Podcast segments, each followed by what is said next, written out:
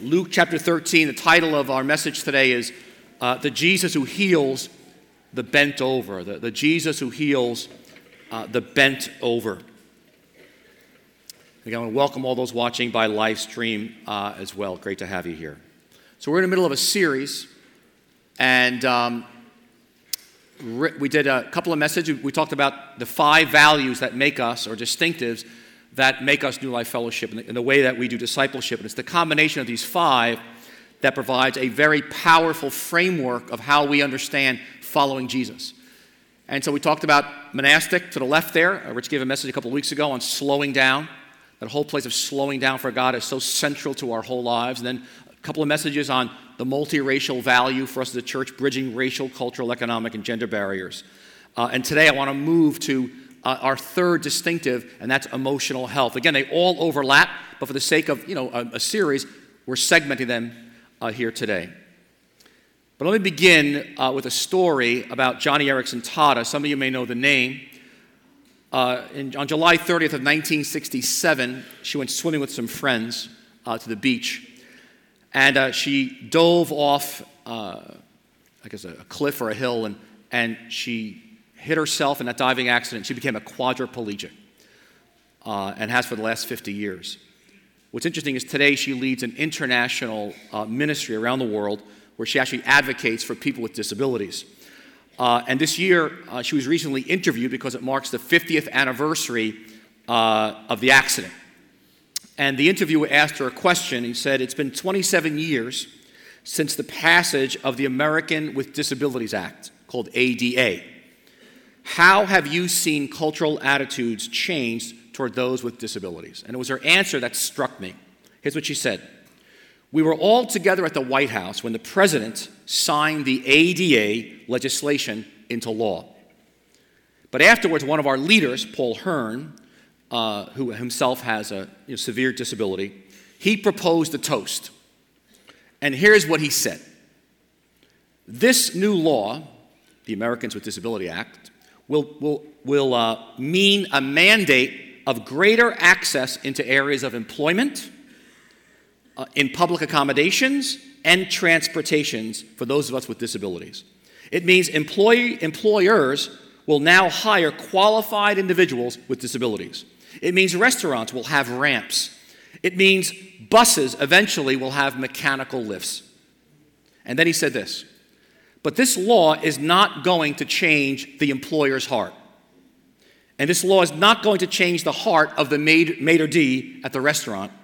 And this law will not change the heart of the bus driver.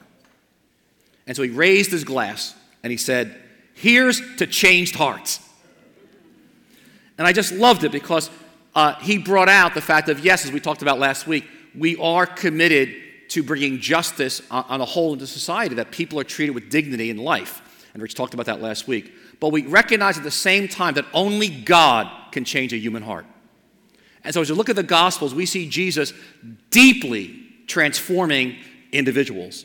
And uh, today we're going to pick up on one tremendous story uh, out of Luke chapter 13, verse 10, about a woman who is bent over. So let's, let's uh, read it together here. I'll, let me read it out loud here. And I want you to try to, again, place yourself in church on this particular uh, Sabbath as Jesus is teaching from the front. Verse 10 On a Sabbath, Jesus was teaching in one of the synagogues. And a woman was there who had been crippled by a spirit for 18 years. She was bent over and could not straighten up at all. When Jesus saw her, he called her forward and said to her, Woman, you are set free from your infirmity. Then he put his hands on her, and immediately she straightened up and praised God.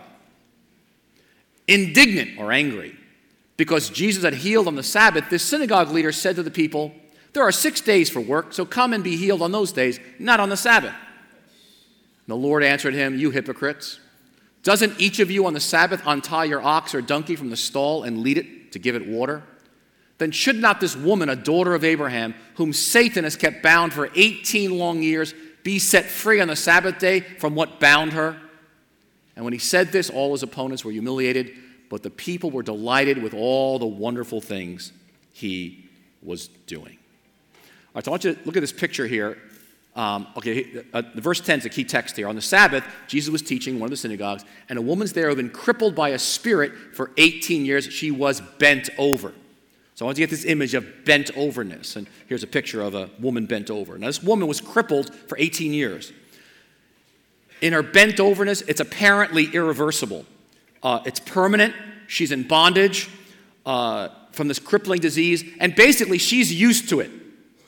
And in fact, she's not looking for a healing. She shows up to church, and uh, the synagogues, now, no, one, no one in the group is looking for a healing. It's, nobody in the community is looking for a healing for this lady. And I want you to notice how she's looking down because her whole vision of life is constricted, it's narrow. I mean, she can only look down. She can see about, you know, 18 inches in front of her, maybe a foot. She can't see the big picture. She can't see the sky. She can't see to the right or to the left very broadly. And uh, her, her, her existence is very limited. It's very partial and I'll use the word, it's very constricted. And so, again, it's been 18 years in a bodily, but not just a bodily prison, an emotional, a spiritual, a relational prison as well. Now, I just imagine Jesus is standing up here preaching and teaching. And now understand that in, in ancient Judaism, the men were, you know, in the room, the women are behind a curtain, so, so this woman, Jesus sees her. Now, maybe she's walking by a door, you know, over there in the far right, and he sees her. Or maybe he sees her in the back in the women's section. And he sees her, and, and I want you to catch this too. It's a very public setting. I mean, I mean, he could have just pulled her over after the meeting's over and go into an alley and heal her in a very private way and not cause a big commotion. But he does it purposely in public, like in front of everybody, so we all can see it. And, and, he's, he's understand that he's, he's in the midst of teaching. Like me, I'm giving a sermon right now. It's like this is like a really important time. Like this is this is like God's word. This is this is like holy. But Jesus stops it. I mean, he stops it for this one woman, and uh, he sees her. What's it? He sees her. You know, eyes of compassion uh, and he interrupts himself. Now, I, I just try to imagine the woman, he calls her forward. Like, try to imagine this. Like, she's hobbling over towards the front, okay, in front of all these men who have major attitudes towards women. And, you know, she's hobbling forward. And I, if I'm her, you know what I'd be thinking? Like, you know, like, what did I do wrong? Like, you know, why am I in trouble for something, you know? And, but she comes forward with all those eyes fixed on her, and she moves forward to Jesus as he calls her. And, uh, you know, I mean, if I was her, I, I don't know if I'd even come up, show up. But, but you see, sometimes, like that woman, we are living our usual lives, bent over, constricted, limited, but we're so used to it, we don't even think about it. We're not even looking for a healing. We're not even looking for a change. We're just going along, hobbled over, bent over. And so the passage is she's bent over, could not straighten at all. And then it says, you know, when Jesus saw her, first, first he sees her. I want you to notice the four things. He sees her. Now, just picture his Jesus' face, all right, for a moment. He sees that woman. And now it's a, it's a gaze, but it's a, it's a loving gaze.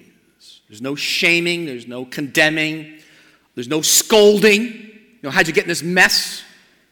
You know, he, he looks in her eyes, and his eyes are directly focused on this woman. And he sees the pain, not just of being physically bent over, he sees the pain underneath the pain. And then he calls her forward. Uh, and he calls her forward to come closer. It's a tremendous image because it, it, that's, what, you know, that's what prayer is. You can define prayer like prayer is allowing Jesus to see you and responding to his voice, inviting you to come closer. And the miracle is God's heart for every one of us in this room. God, God is, is so God that He sees you as an individual, as, as one person. And He has this holy, and the word is a loving gaze. You know, the only gaze I got as a kid that I remember is, You're a pain in the neck. It's very hard to receive a loving gaze from Jesus when you got these messages deep inside of you. And, he, and, and that the God of the universe gives you his full attention any moment you'll pay attention to his attention. And, and she responds. No, she didn't say, What do you want? I'm not coming. Hey, hey, man. You know, no. I mean, she hobbles forward, man. That's beautiful. And then he speaks to her. And he says, Jesus said to her, You know, woman, you're set free from your infirmity. And he has things he wants to say to you, and things he wants to say to me. And then finally, he puts his hands on her. And, and, and a tremendous picture of discipleship because it, it's, it's, he's, he's, there's prayer, there's a word, he, he speaks to her, there's the discipleship piece, but then there's power, you know, in the prayer piece as he lays hands on her. And it's a great picture of discipleship. And, and, and boom, you know, she stands straightened up. And, and what's so fascinating here is, is Jesus breaks all the tradition of his culture at that day, the religious culture. I mean, he, he first of all, it's, it's just it's a scandal what he's doing. He, you know, he stops the service. It's a woman. You're not supposed to talk to a woman in public. You're not supposed to touch a woman ever in public. And it's the Sabbath. You don't heal on Sabbath either. So, but he, he wants you to catch this. It's all Jesus' initiative. He initiates this encounter. You may not be initiating with Jesus, but He's initiating with you. He's coming after you. You're not even looking for anything. And for the first time in 18 years, this woman straightens up. Oh my gosh. I mean, straightens up. Imagine, boom. And, you know, she takes a deep breath. And then she, you know, she lifts her arms up and, you know, she starts praising God and giving thanks. I mean, oh my. So it's, it's physical. Like, oh my gosh. Uh, but Jesus has got more for her, as you'll see in just a minute. But then, then what happens is the synagogue, um, the synagogue rulers gets upset. And the word is indignant, the guy in charge. And it says he's indignant because Jesus healed on the Sabbath, so he's angry. And, uh, you know, you shouldn't be doing this on the Sabbath, blah, blah, blah. He gives this argument. And um, if I was Jesus, you know what I would do at this point? he, he, said, you know, Jesus responds to him. But I would say, if, I, I if he says, you know, he's angry because Jesus healed, if I was Jesus, I'd say, you know what, let me show you a thing or two. Hey, bring me every sick, line up. Boom, healing you, crippled, boom, you paralytic, you blind, blind, blind, blind, blind. Yeah, how you like that? You know, I, I, I use a little power, I power over the guy. You know, put, put him in his place. Who are you talking to, you know? You know, I'd be like, or if I was Jesus, honestly, I'd power over the guy intellectually. I'd use my wisdom and him. I mean, do you realize Jesus wrote the Old Testament? I mean, I mean, he, I mean, he knows it. He knows the meaning underneath the meaning. I, would say, let's just quote the book of Exodus, all right? Then I'll follow with Leviticus. I, I would just start quoting scripture. You think you know the Bible? You know, I wrote it. I would just, you shut up and sit down, you know? Like, who are you talking to me? I mean, I'd be like, but what's so amazing is Jesus in this text because he is so gentle and protective of this individual, this woman, whom he is freeing right now from being bent over. And he's not finished with her yet. And, uh, you know, he responds, he answers them and says, You hypocrites, should not this woman, a daughter of Abraham, whom Satan has kept bound for 18 long years, be set free? Now, I want you to catch it. First of all, you know, he calls her a daughter of Abraham. Now, do you understand? Jesus is not just freeing her physically, he is going to free her emotionally, spiritually, relationally. I mean, she undoubtedly sees herself as inferior, her self image of who she, who she even is. And Jesus knew that she deeply needed to hear words of respect, of intimacy, of affirmation, of tenderness, of worth. The only time in the New Testament Jesus calls any woman a daughter of Abraham is right here. And, and again, we're not living in you know, ancient Jewish culture. That is a, that's a title we can't even appreciate. Daughter of the great Abraham? Like, like he affirms her in front of everybody. He knows she needs to hear it in front of the whole crowd. That's got plenty of attitude toward her. And uh, I mean, I just, I just imagine her waking up the next day. Seriously. I, I picture her, she gets out of bed and like she's not hunched over. She goes, wow. And then she goes to the bathroom and she gets her like toothpaste on the third shelf, you know. Palestinian toothpaste, of course, you know. And she brushes her teeth. I mean, just, just, just like the freedom, because she's not bent over anymore. But Jesus also speaks here the fact of she is bent over, and we are bent over ultimately because it's demonic. That there are demonic, satanic forces that want to keep her bent over and want to keep you bent over. And he identifies the source beneath the source. As Satan's kept her bound for eight years, and I'm now setting her free as he lays hands on her. And you see, it is not God's will for you to be bent over or for me to be bent over. And God's come to heal you. And so, what's so, if you really study the passage, if we had time, the whole system is toxic. Do you understand? The system that the religious system she's in is keeping her bent over. It's not freeing her. And Jesus goes after the whole community. That's why he makes it a public healing, because he wants to break this bondage that's in the community. Look, some of you know it's like it's cruel. It happens in families, it happens in churches, it happens in institutions. And some of you know, I had some folks talk to me this from their places of work, you know, that keep them bent over and treated like they were commodities. And Jesus brings the power of God to her personal life, but he also brings it to the community. And he brings it to us. So, so the, the, she, again, she, she's a believer. Do you understand? She's, she's in church. She's in church every week. She's listening to sermons, she's singing, but she's bent over. So here's a question. You know, where are you bent over and constricted? Where are you bent over and constricted? Now, Jesus saw this woman's bent overness. He saw it. And Jesus sees yours uh, today. So let me give you some examples of what that might look like. For some, we're bent over because we've lost our voice to actually assert ourselves and walk in our dreams and what God has for us. Some of us are bent over. We can't even speak up in disagreements or conflicts.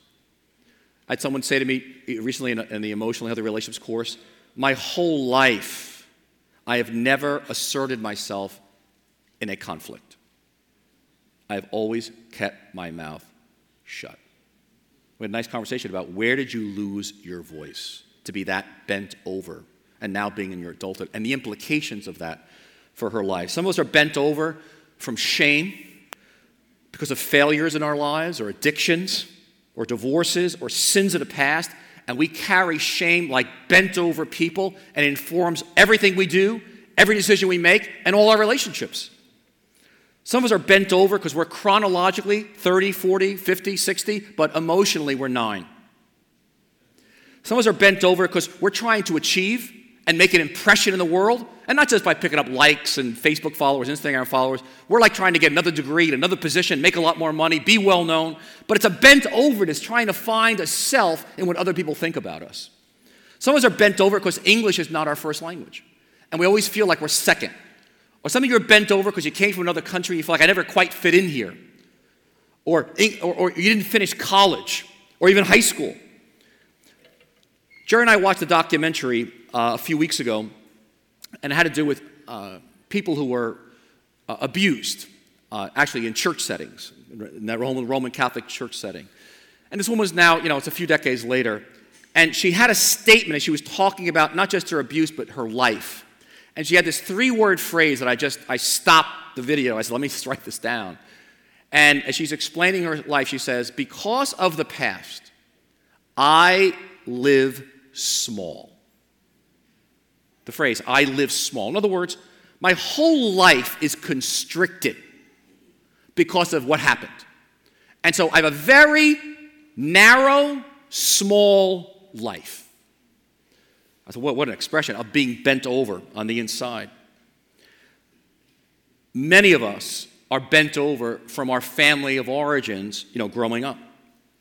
I know I, I know I've been. And I mean, I, I come from a family of origin uh, with my own deep well of abuse and those messages, you know, that you're no good, you're a loser, uh, you better prove yourself, you know, don't be yourself.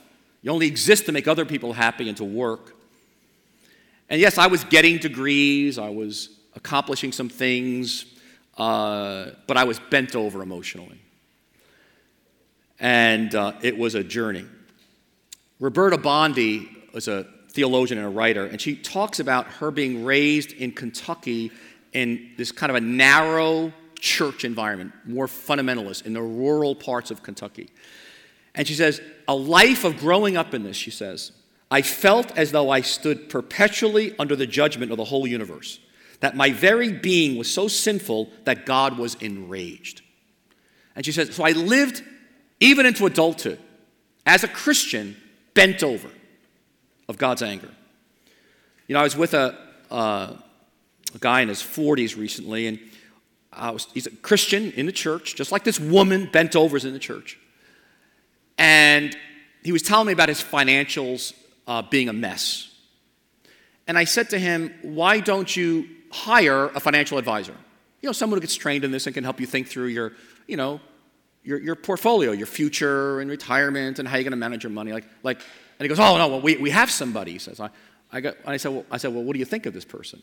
He goes, Oh, she's awful. I said, well, She's giving us all the wrong advice. I've lost tens of thousands of dollars. I'm like, Okay. All right, so just, you know, get somebody else, obviously. I, well, I said, is she trained? He goes, not really, but she, you know, she was a CPA or whatever. I said, no, but okay, so get somebody else. He goes, I can't. I go, why? He goes, well, it's my, it's my wife's, you know, sister-in-law. I said, I know, I know, but, but she stinks, all right? She, she's no good. I mean, I'm sure she's a nice person, but she stinks at this. I mean, hire. He goes, I can't. I, he goes, I can't have that conversation with my wife. And so I said, to, I said to myself, this guy is going to church, faithful, lifting his hands up in worship, but he is so bent over from whatever happened in his past that he's unable to have a difficult conversation with his wife. And I, I played it out for him. I said, Do you realize what's going to happen by the time you're 60 and 70? Do you not that these, it's already tens of thousands. It's going to be, it could be a million dollars you've lost because you can't have a conversation with your wife? I said, and I, and I realized he'd never gotten discipled properly. And he is so bent over, and he's, he's, he's enraged, he's angry. At who? Everybody but himself, obviously. But then, you know, the wider culture and the society bends us over and uh, with falsehoods. So last week at New Life, we had a seminar uh, for Latter Rain Ministry, which is folks 50 and old, older. And uh, the, it was titled Aging Matters. And really, the goal of the seminar was to do a discipleship of growing older, a discipleship of how the Bible looks at growing older. And um, because, you know, in the culture, you know, once you're in your 50s or 60s, you know, like get out of the way, retire. We got to get some young people in here, you know. And uh, most pe- people just end up retiring. I'm retired and no, no sense of purpose in their lives or vision. And we talked about a biblical understanding of growing older, which is as you get older, you actually get better and wiser, and that God has called people in their, like Abraham at 75 and Moses at 80, and God has turned many, many people's lives upside down in their 60s, 70s, and 80s in Scripture and in history, and uh, that we don't ever retire.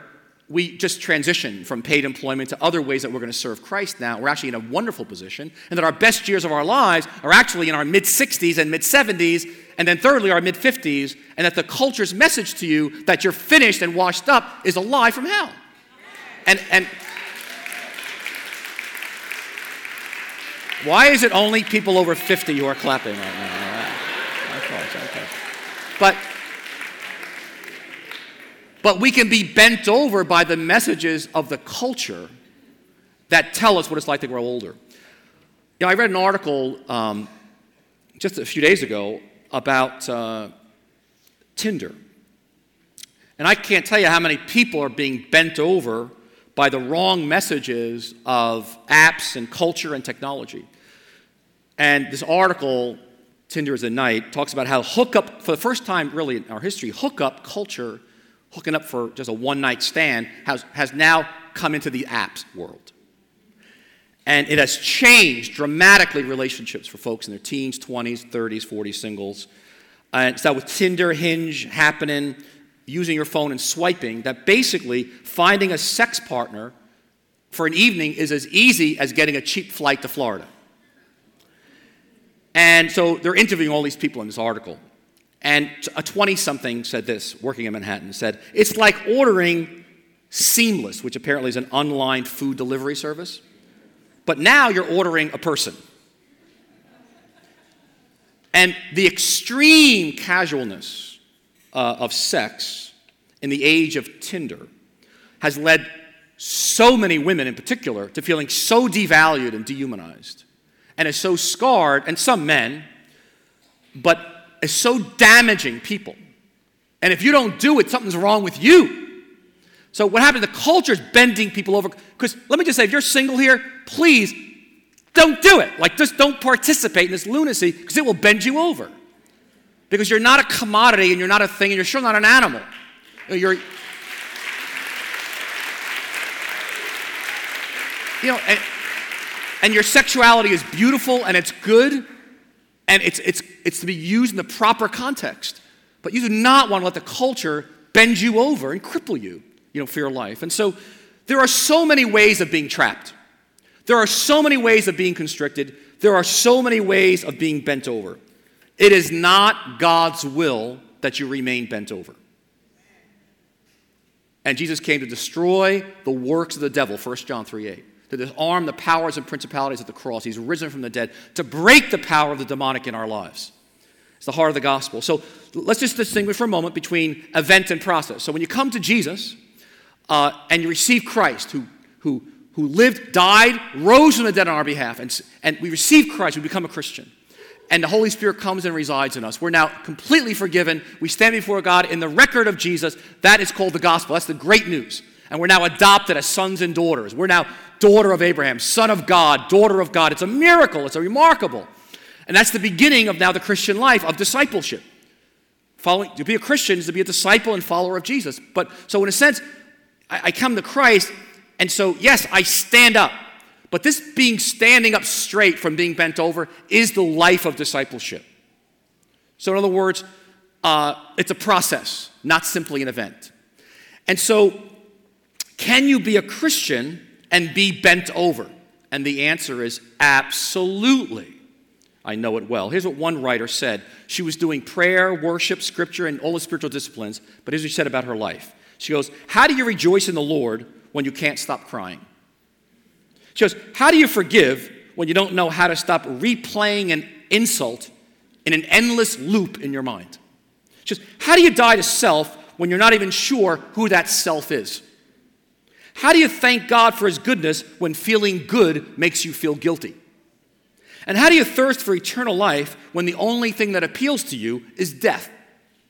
And that's why we say in New Life Fellowship that emotional health and spiritual maturity are inseparable. That you can't disconnect the two, that it's not possible to be spiritually mature and be emotionally bent over and crippled. And so the tragedy is if we're not aware of our own bent overness, we actually pass it on to everybody around us. And we actually inflict it on people without, we're trying to help them.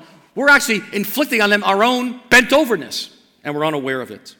You know, we have our own inner prisons. And so it's a, it's a life journey of getting unbent over. Last Thursday, I was here uh, in the office, and um, you know, I have certain messages or ways of doing life that go back in my family for generations rushing, craziness, anxiety, yelling, screaming, all that stuff, okay? We have family business. You know, we, know we say Jesus lives in your heart, but grandpa's in your bones, all right? And so it's a slow process of Jesus in our hearts to permeate and actually change our bone structure. But I actually fell back. For, I, I, a, I was in the office and I had a few hours in the office, but I had, I had just unconsciously, for a variety of reasons, I basically set up, five, I had five hours of work to do in three. And so I was in the office, and I'm like a, I'm like a crazy man, you know, phone calls, you know, and, and, you know, and Geri's in the other room watching all this, you know, and and, uh, she sees me totally manic, and I'm I'm aware that my body's in a bad place. Like I know this is bad, but I'm thinking I just got to get through it. I'll be fine at five o'clock, you know, it'll all be over soon.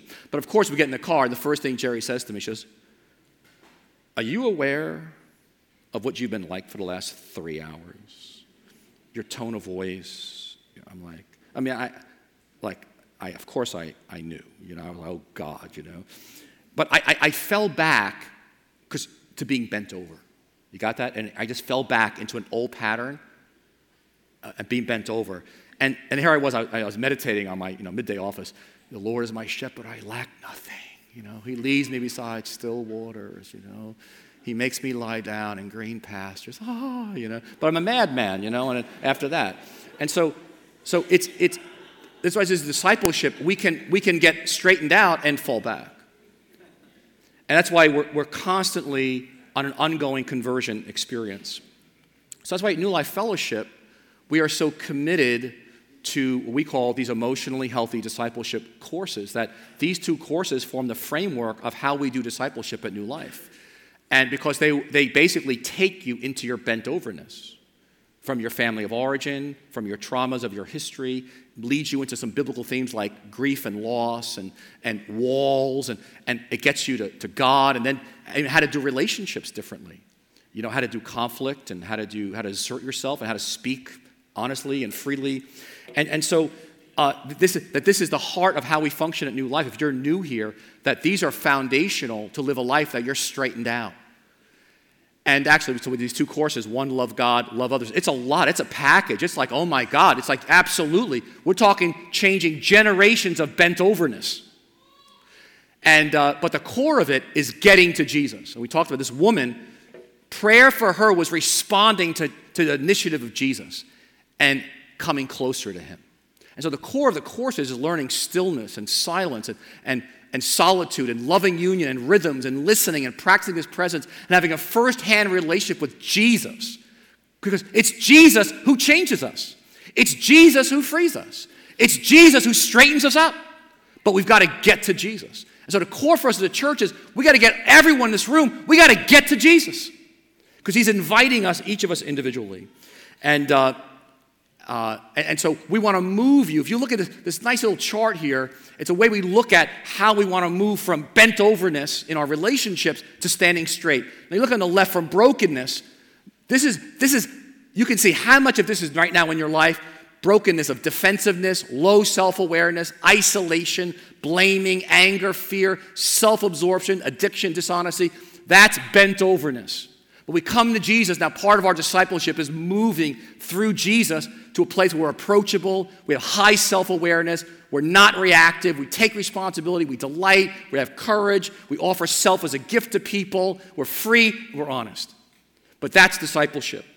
And so, here, as we look at this passage, Jesus sees her. He calls her forward and he says to her, Woman, you are set free from your inter- infirmity. And he puts his hands on her, and immediately she's straightened up. So let me ask you yourself right now, Jesus sees you. Wherever you are right now in your journey spiritually, I want you to just, He sees you. I want you to picture His expression of loving, it's a loving gaze for you. He sees you and then He calls you, calls your name. Hey, uh, Chris, Joe, Susan. And he calls you forward. Come you know, to me, come. Want you hear that voice. He says, Come. Allow him to draw you closer. And he says, and then he speaks to her. He goes, he, he speaks to you. And he says, This woman, you're set free from your infirmity. He's got some things he wants to say to you as you come closer. And then he wants to put his hands on you. It's a great picture of discipleship. Again, you got the word and you got power, both. So, yes, we, we believe in the importance of courses and sermons and small groups and teaching. It's very important. But we also believe in New Life at the same time. We believe in power of prayer, the power of God. And it's both and. And Jesus does that both for this woman, and she straightens up. So let me do this. Let me invite, um, I want to invite the worship team to come forward and also the, the, the prayer teams. And I want to close with a story. Uh, again, I want to close with the story of Joni Eareckson Tada. Because, again, she's been a quadriplegic for 50 years. And without the use of her hands. And she actually became, during the two years of rehabilitation, she learned to paint with her mouth. And she actually became a quite well known, famous painter. And doing art shows and everything else. But she has, over the last 50 years, this woman has created a ministry called Joni and Friends that serves people with disabilities all over the world. I mean, tens of thousands of people. She's written 50 books. She's got a radio show five days a week that goes to a million people. Uh, she, when there's a hurricane in Texas, there's a hurricane that affects Puerto Rico, there's an earthquake in Mexico. Do you know what? Joni is sending teams and wheelchairs to those places, to the disabled. But this woman is free. And I mean, I've learned so much from her reading her books, 50 books over the years. Uh, she's been married since 1982. And she celebrates her 50 years with God in that wheelchair. She may be bent on the outside, but she is not bent on the inside. Some of you are not bent on the outside, but you are bent on the inside. I'll say that again. She's not bent on the outside. I mean, she is bent on the outside, but she is not bent on the inside. Some of us are not bent on the outside, but we are very bent on the inside. So, prayer teams, you get set up here. I, w- I want to lead you in a, a meditation. I want to invite you to receive the laying on of hands in just a few minutes. Because do you understand if, just imagine being straightened up, whatever's bending you over, Jesus healing you. What new hopes and possibilities now come into your life? What might be for your life if you allow Jesus to straighten you up and you can actually see the big picture? You can see the sky, you can see to the right, and you can see to the left. Our God does miracles. And that's why I believe in the power of prayer. So I'm going to invite you to just close your eyes for a moment. And even those up front who are going to do the praying. As you close your eyes, let me invite you to let your whole body quietly rest in the presence of God.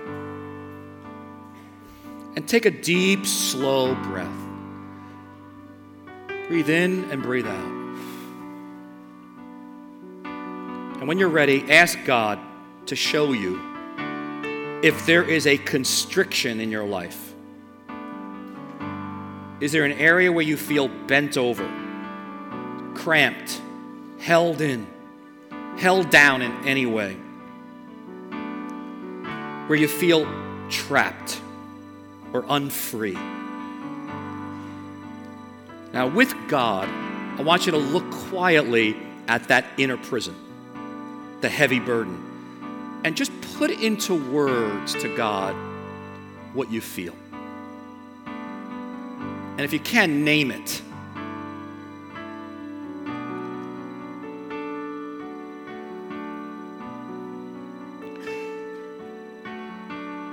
Where do you feel your burden comes from? Is it a relationship, your family, a childhood wound? Is it fear, a damaged trust, betrayal? A gift within you that you know is buried? Maybe it's your whole self image, how you see yourself. Or maybe you don't even know what it is and why you feel so bent over. But God has you here today because He wants to free you. He wants to release you into new life. He wants to open that prison door for you. He wants to take that heaviness off you.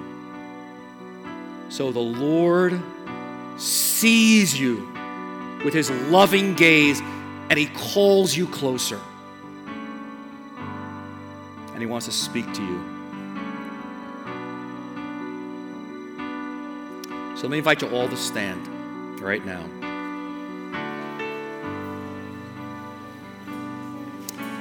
So we're going to sing. And as we do, we have prayer teams up there on, a, on the balcony, as well as here in the uh, first row in, in the front of the church. And if you're in live stream, I want to encourage you to you know, receive prayer you know, through that screen. But we're going to invite you to come forward to receive prayer. And God met people so powerfully first service, and they're going to lay hands on you in the name of Jesus. And we're the body of Christ.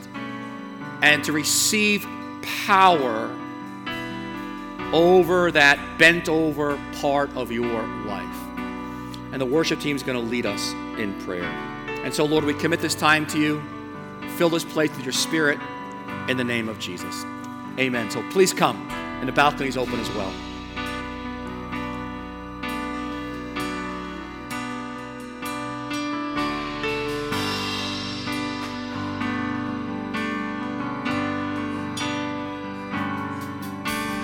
Through the eyes of man it seems there's so much